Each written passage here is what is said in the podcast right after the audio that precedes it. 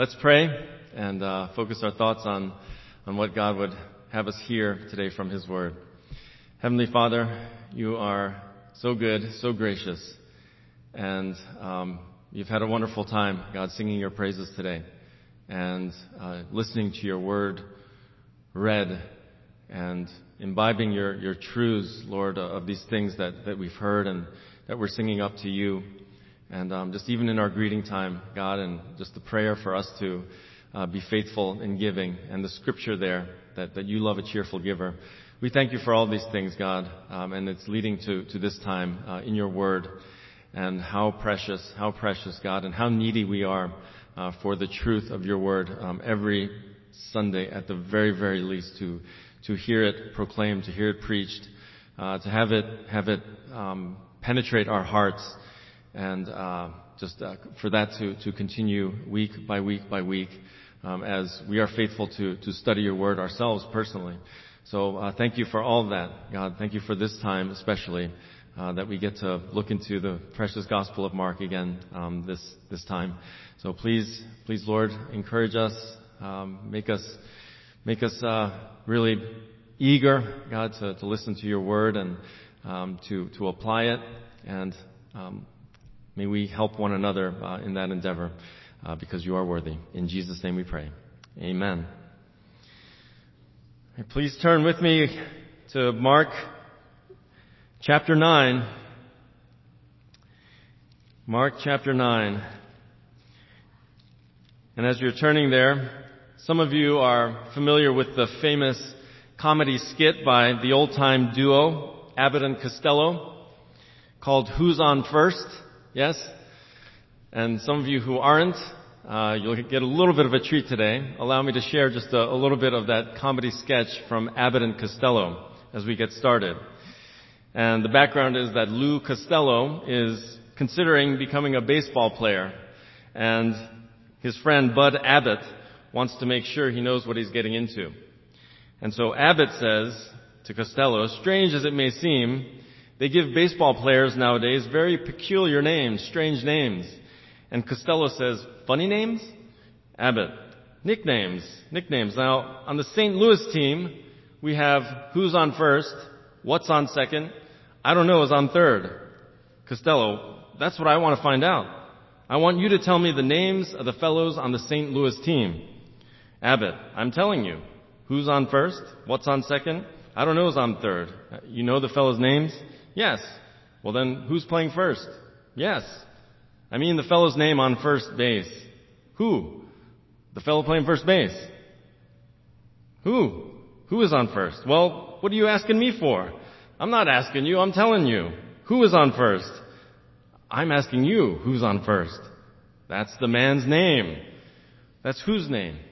Yes.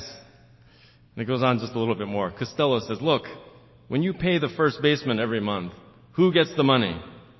Every dollar of it. And why not? The man's entitled to it. Who is?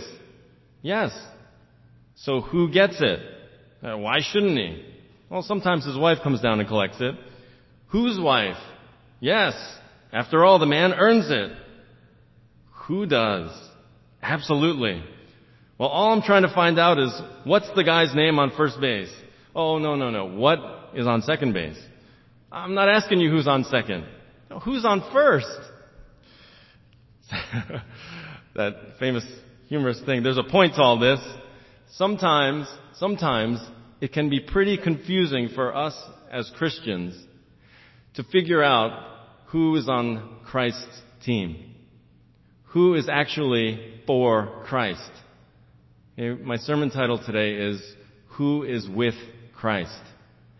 And the theme of our text in Mark chapter nine is, is that Jesus teaches that a person's works and words will testify as to whether they are truly for Him or not. And Jesus teaches that a person's works and words will testify as to whether that person is truly for with Jesus or not. Mark chapter nine, verses thirty-eight to forty-one. Please stand, if you are able, as I read our text for today. Mark nine, starting in verse thirty-eight. John said to him, to Jesus, "Teacher, we saw someone casting out demons in your name, and we tried to prevent him, because he was not following us." But Jesus said, "Do not hinder him, for there is no one who will perform a miracle in my name and be able soon afterward to speak evil of me.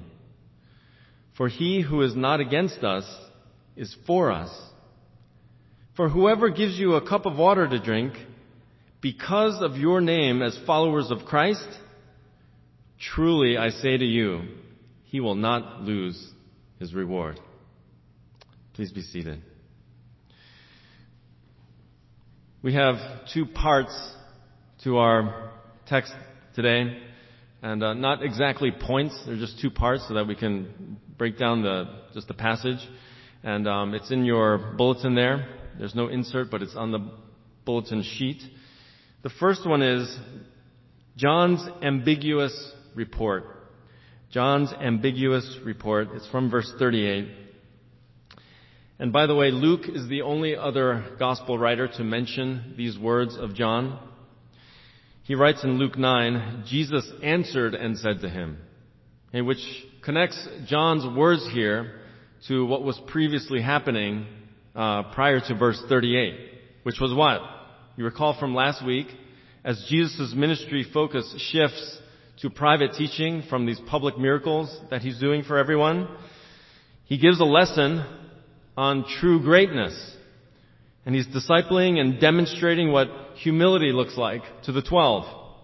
And this is in stark contrast, once again, to the twelve's prideful debate about who among them is going to be the greatest, right? Or who is the greatest. They're arguing about that right after Jesus tells them that the Son of Man is to suffer, and he's going to be killed, and it's going to be a violent death, and then he will rise again. So this is the issue. Jesus says to them, "If anyone wants to be first, he shall be what? Last of all and a servant of all," right? We got that lesson loud and clear last week. And he says, as we got the explanation last week, "Whoever receives or welcomes one child like this in my name receives me, and whoever receives me or welcomes me does not receive me only," right? Does not receive me only, but him who sent me.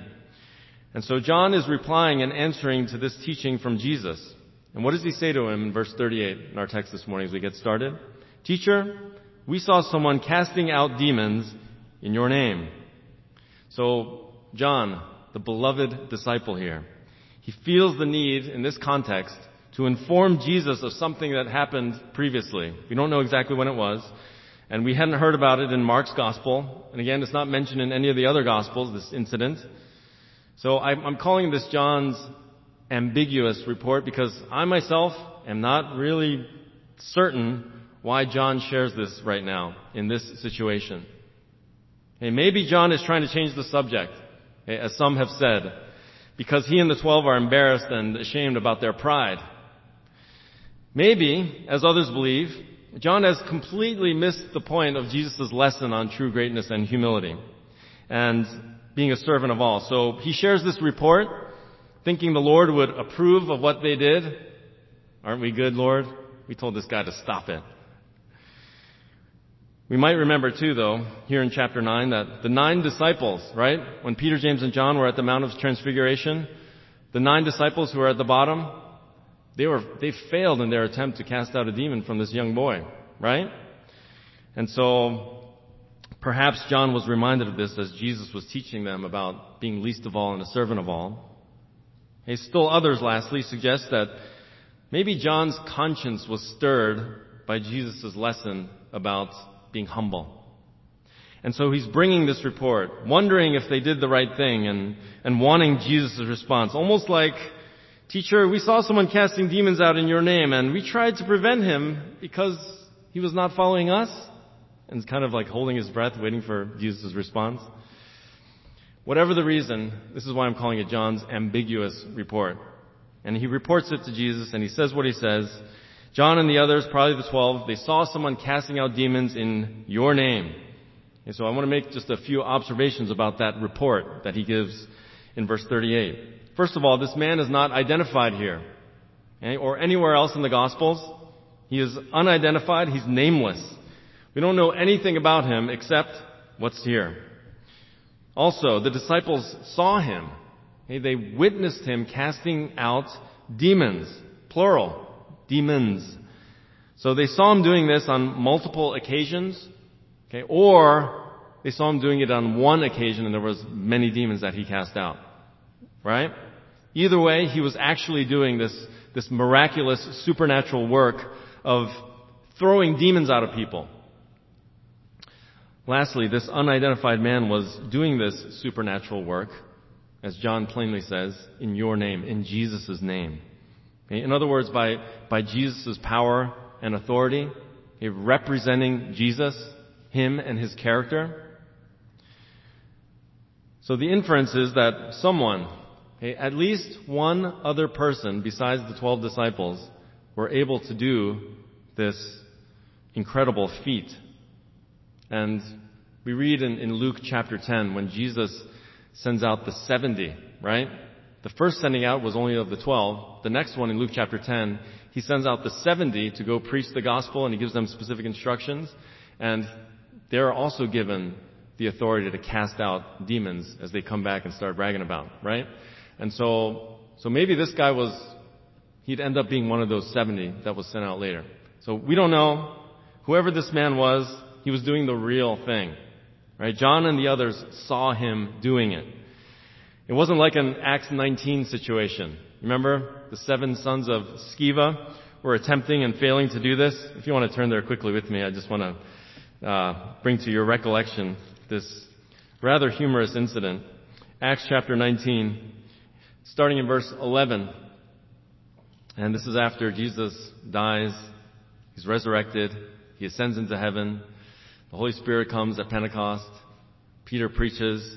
Men are getting saved. People are getting saved by the thousands. They're going out preaching the gospel, turn the world upside down. Acts chapter nine, Paul joins the fun. And in verse eleven of Acts nineteen, it says, God was performing extraordinary miracles by the hands of Paul, so that handkerchiefs or aprons were even carried from his body to the sick, and the diseases left them, and the evil spirits went out. But also some of the Jewish exorcists who went from place to place attempted to name over those who had the evil spirits, the demons, the name of the Lord Jesus, saying, I adjure you by Jesus whom Paul preaches. Seven sons of one Sceva, who was a Jewish chief priest, were doing this. And the evil spirit answered and said to them, I recognize Jesus, and I know about Paul, but who are you? And the man in whom was the evil spirit leaped on them and subdued all of them and overpowered them, so that they fled out of that house naked and wounded. Right? So there's getting beat up, and then there's getting the pants beaten off of you, literally. And this was the case with this, this guy who was these, these seven sons who were trying to, attempting to exorcise demons. So, I bring that up because we should understand, folks, that the ability, the power to exorcise, to cast out demons is quite the incredible work. It's a rare and amazing ability. And this unnamed man that John mentioned somehow was able to do this supernatural feat. And he was doing it in Christ's name. What does John report next? He says, and we tried to prevent him because he was not following us. And we tried to stop him from doing this, okay, from casting evil spirits out of people. Take note of that. And what's the reason that John gives for their action? Because he was not following us. And this man doing this supernatural, powerful work, throwing demons out, he's not in our group, so he must be stopped. Notice John says he was not following us. And he's talking to who? The Lord. He was not following us. He didn't say he was not following you, Lord. He, this guy not following us. How dare he? So again, it seems that he, John, and the others, the rest of the disciples there, are caught up in themselves, okay, rather than being caught up in the Lord. rather than being caught up in their concern and care for suffering people. So that's the report from John. It is somewhat ambiguous as to reason, but open and honest, actually, as to what they saw before, and he's he's telling telling Master Jesus. So let's look now at Jesus' generous retort. Jesus' generous retort. Whereas John's report could be understood as maybe closed or a bit narrow, Jesus' retort is more generous. But, Jesus said, there's a contrasting conjunction there, right? In reply to John, do not hinder him. It's a simple correction he gives. It was not a chastisement. It was not a sharp rebuke. Just clear, gentle instruction. And maybe some of you are thinking, yeah, it, it would have been surprising, maybe um, even a bit odd, wouldn't it, if, if Jesus replied, great going, John. After all, this man was actually casting filthy, wicked, evil, demonic spirits out of suffering people and, and bringing relief to to these people who are who are afflicted and, and tormented in their souls. I'm glad you tried to stop them from doing such a thing. Obviously, he doesn't say that. Rather, he says, do not hinder him. And then he gives his reason. His reason. For there is no one who will perform a miracle in my name and be able soon afterward to speak evil of me. That's a very basic reason. Look, if, if this man or anyone is actually doing miracles or works like this, hey, legitimately in, in my name, by my power and authority, representing me, then this person is not going to be talking evil about me. It's not going to be talking bad, wrong, evil, falsehoods about, lies about me.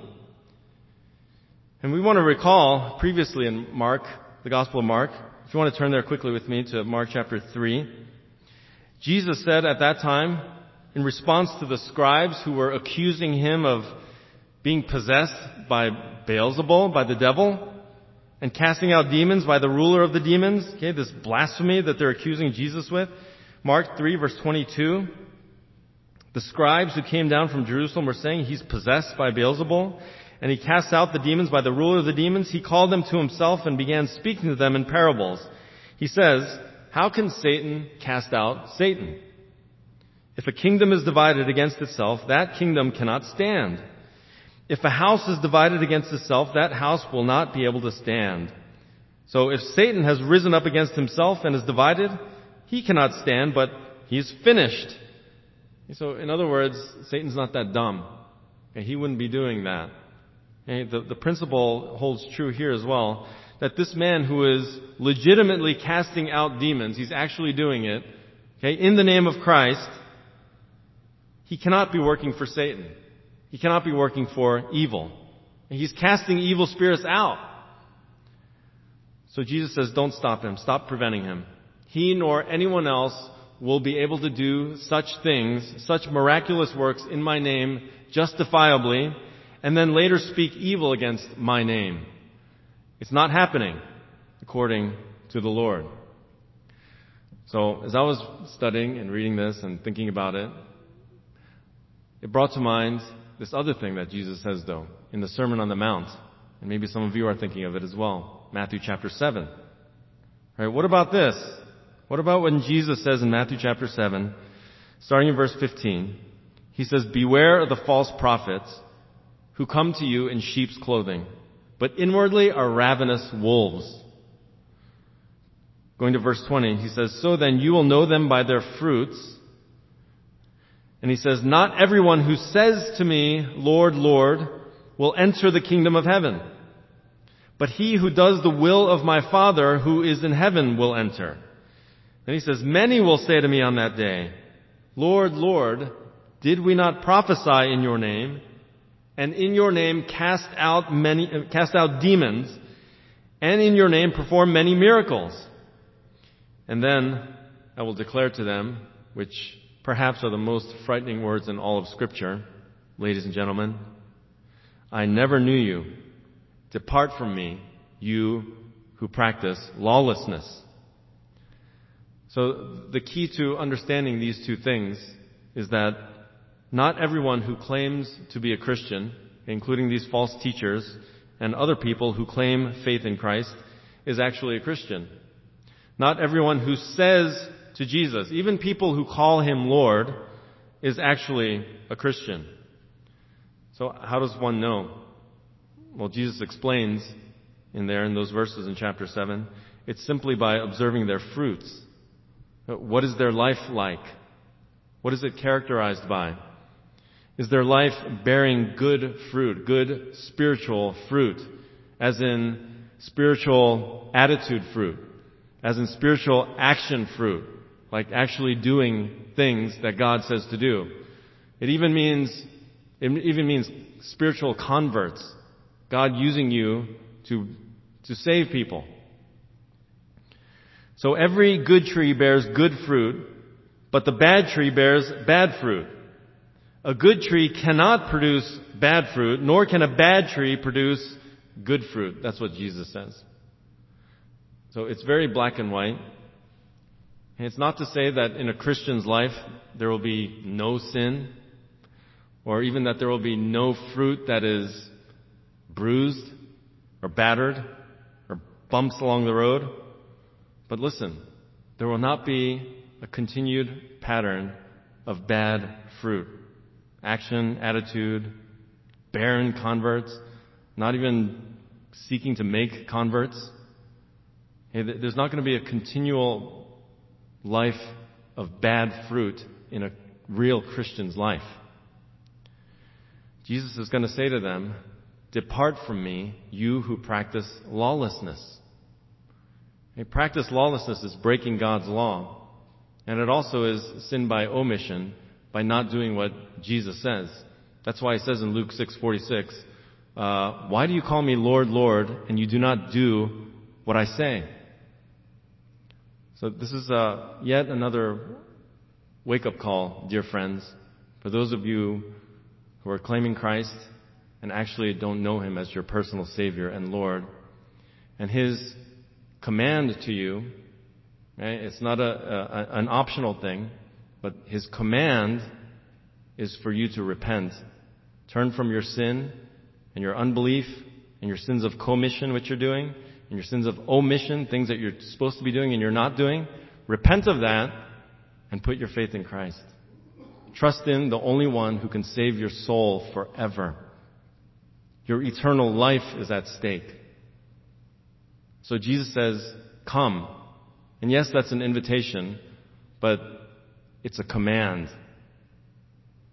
The Lord commands you to come to him, to believe and trust in him. And it's deadly serious. So Jesus' answer to these folks' question to him, who, who say to him on Judgment Day, Lord, didn't, didn't we do all this stuff in your name? His answer is, is yes, you, you claimed to have done those things in my name. And you claimed that you were doing all these things, but certainly no, you did not do any of those things in my name, representing me by my authority and power. He's not even actually acknowledging that they've even done those things that they have claimed to do. But he's saying in the end, your life, it was all about you. It was never about me. It was all about you, so therefore, you need to get out of my sight. Truly frightening, terrifying words. Folks, um, when he says it was all about you, he's saying your, what you thought was good fruit was actually bad fruit, and Jesus can tell the difference. He knows it, inside and out. So he knows bad fruit when he sees it. Sometimes we get fooled, right? I go to the grocery store and I, I pick fruit and, man, those strawberries, they, they turned out really, ugh. But Jesus can, can tell inside and out.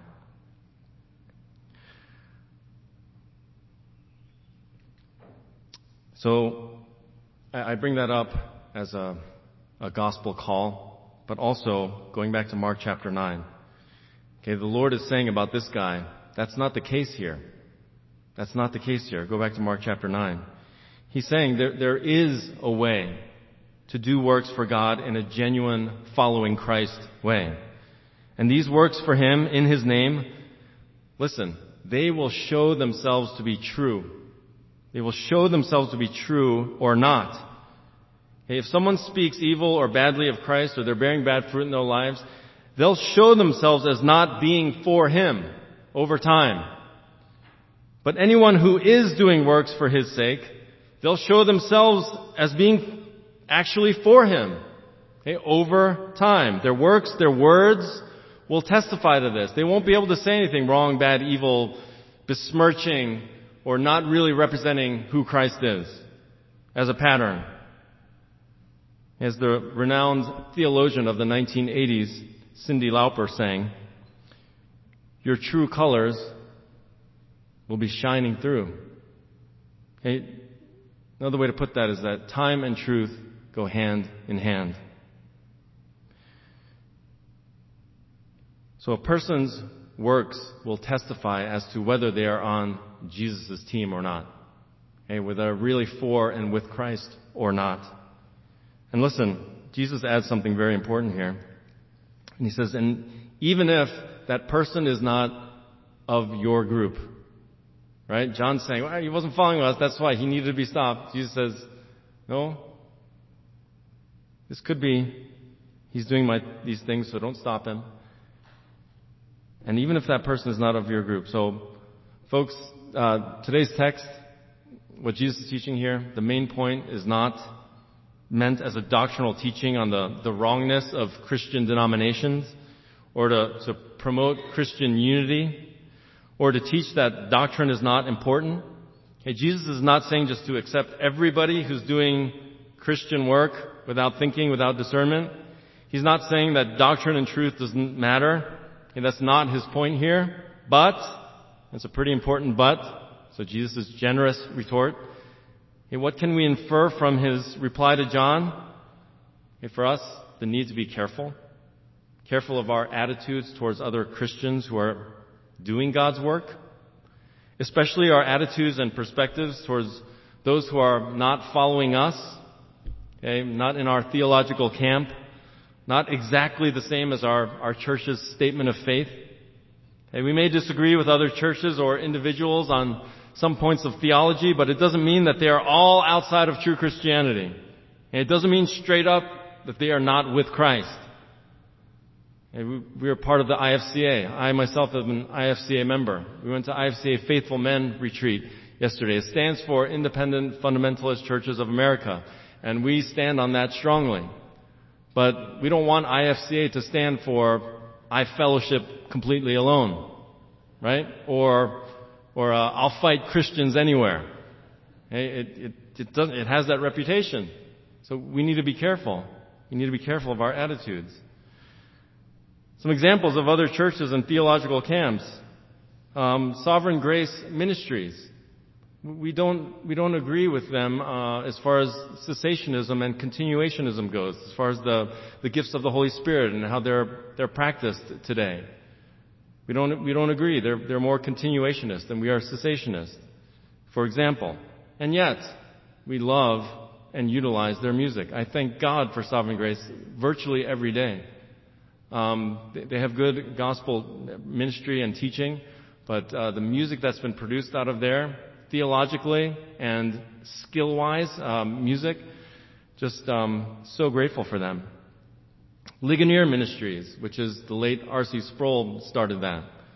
Uh, we disagree on baptism, on ecclesiology, on eschatology, and they're they're pretty strong disagreements, and yet. How much, how much do we appreciate the, the faithfulness to God's Word, their convictions about bibliology, about the gospel, about soteriology, the holiness of God, true justice. Okay, Ligonier Ministries, just uh, I, I, I, I can't recommend them more heartily to you. So just a few examples there. Let us guard our hearts, folks, of prideful thinking, sectarianism, attitudes that it's only our church or our group that are legitimately doing God's work and serving Christ. Hey, different Christian denominations, and again, folks, There's some mainstream denominations that are so far off the rails that that it's hard for me to call them an actual church. But there's some denominations or groups within denominations, individual people, we differ on theology and doctrine, but as long as they are true believers proclaiming the true gospel, hey, they are with Christ. They're doing works, good works, in His name, and praise the Lord. Praise the Lord. It's it's not easy doing gospel ministry. Okay? And so, let me just uh, remind you of Philippians chapter one. Philippians chapter one, we should actually rejoice if gospel ministry is happening like the Apostle Paul. Because he says in Philippians one, starting in verse twelve, I'm just going to read twelve to eighteen to you. Now I want you to know, brethren, Philippian brothers, dear gospel partners, that my circumstances have turned out for the greater progress of the gospel, so that my imprisonment, remember Paul's writing from prison there, right? In the cause of Christ has become well known throughout the whole Praetorian Guard and to everyone else, and that most of the brethren, trusting in the Lord because of my imprisonment, have far more courage to speak the word of God without fear. And then he says in verse fifteen, some of them, who are preaching the gospel, to be sure, are preaching Christ even from envy and strife. Like envy and strife, jealous of, of the Apostle Paul and making kind of trouble with him. But some others are also from goodwill. He says the latter, those people do it out of love, knowing that I am appointed for the defense of the gospel. But the former, the ones who are doing with envy and strife, they proclaim Christ out of selfish ambition rather than from pure motives, thinking to cause me distress in my imprisonment. It's a little bizarre uh, what's happening there. But Paul explains in verse eighteen, what then? Only that in every way, whether in pretense or in truth, Christ is proclaimed, and in this I rejoice. He doesn't just say it once. He says, yes, and I will rejoice. Maybe he's just like firming that up in his own heart, right, as he's sitting there in prison. But he's encouraging the Philippians here. Gospel's going out, and whatever their motives were, whatever harm they're trying to do me, I rejoice. Let's rejoice that the gospel, the good news, is going out to the lost. Let's go back to Mark chapter nine and what Jesus says next. Look there. He says, for he who is not against us is for us. So to the prideful son of thunder, John, okay, and the rest of the twelve, Jesus needs to tell him and them, hey, stop preventing this man from doing my work. For he who is not against us is for us. See the gracious way that Jesus says us there? Hey, that's that's me and you, man. Me and you, twelve dear, handpicked men, us. We're in this together. And if someone is not against you and me, then he is for you and me. He is on our side. He's on our team. Interestingly, in a different situation, and again, when the, the Jewish religious elite were blaspheming Jesus and accusing him of doing this by the power of the devil, right? Matthew twelve, or Matthew twelve thirty, Luke eleven twenty three. He says the opposite there. He says to them, he at that time, he who is not with me is against me, and he who does not gather with me scatters. So the principle that we want to take note of here is that. And again, this is not the main point of Mark chapter nine, thirty-eight to forty-one, but something just to draw out and consider. There's no neutrality when it comes to following Christ. There's no neutral ground. I'm just reminded of uh, Revelation three, right? That last church and the lukewarm folks. Jesus says, I'll spit you out. There's no neutrality. Ultimately, you're either for him or against him. There's a story of a lady who was going around taking a street survey, one of those poll things, asking passerbys this question. She would ask them, what do you think is worse, ignorance or apathy? And one guy answers her curtly, I don't know and I don't care. When it comes to following Christ, no one can have that kind of attitude. Okay? Don't know, don't care. When it comes down to it, you must either be for him and with him or against him. So who is who is with Christ? A person's works and even their words will testify. And he who is not against us is for us. And so in verse forty-one, he says, for whoever gives you a cup of water to drink, because of your name as followers of Christ, truly I say to you, he will not lose his reward. And one of the ways you can discern if someone is for Christ, with Christ, or not, is by how they treat fellow Christians. And Jesus explains this not by giving an example of something doing an even greater, more powerful, more miraculous work than casting out demons, okay, like healing the sick or curing handicaps or raising the dead. Rather, he gives the example of someone who does a seemingly small thing, gives a cup of water, because they know you are a Christian. We should be aware that there was no water flowing there in faucets out of the bathrooms in Galilee. There were only wells, and travelers could easily get dehydrated walking through the heat of the Middle East. So you had water, precious water, that you had taken some considerable effort to bring home with you. And travelers are coming by, they're parched, and they're dying of thirst. Ah, a cup of water, cold water on their lips. And the greater context is this, folks, especially after Jesus would be crucified and dead and buried and raised, is that there's a risk. There's a risk in, in treating other Christian people who are following this, this Jewish rabbi, hey, this blaspheming man even. Hey, there's a risk for those who have been converted to, to follow him and to be associated with believers in Christ. And so Jesus says, Jesus says, you even give a cup of water to someone, a fellow, because you know they're Christians. So Christians are going to do what they're going to do, right? It's like the uh, it's like the cat outside of our, our backyard, right? Phoebe was with uh, we had a bird at the time, and the bird kind of just got out of her hands, and didn't, Phoebe didn't see the cat, nor did anyone else. And immediately, seconds later, the, the neighbor cat pounces on the bird, takes it in his mouth, and goes running away, right? I forget if it was Hodge or Podge. We had two parakeets named Hodge and Podge. So it was one of them. And, uh, right? Cats are going to do what they're going to do. But Christians, Christians are going to do what they're going to do. A person's works, their deeds, they're going to testify to whether they're with Christ or not. So I want you to get this last part here, okay? Because Jesus says, truly I say to you, right? What does that mean?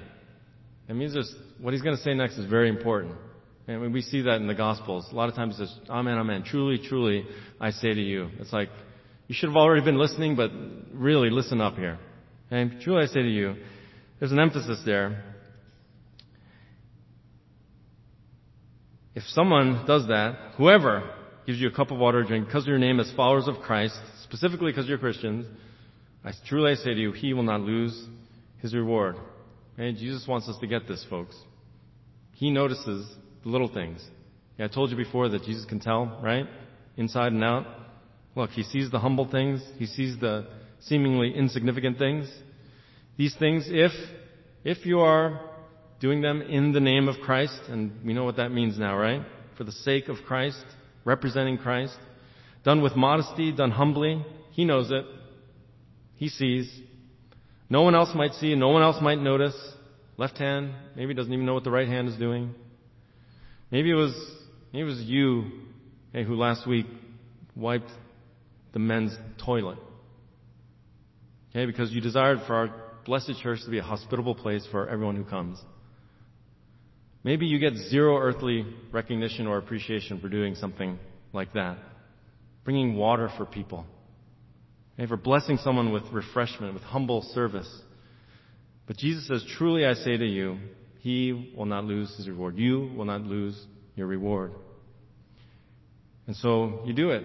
You continue to do it. These ostensibly insignificant acts of service.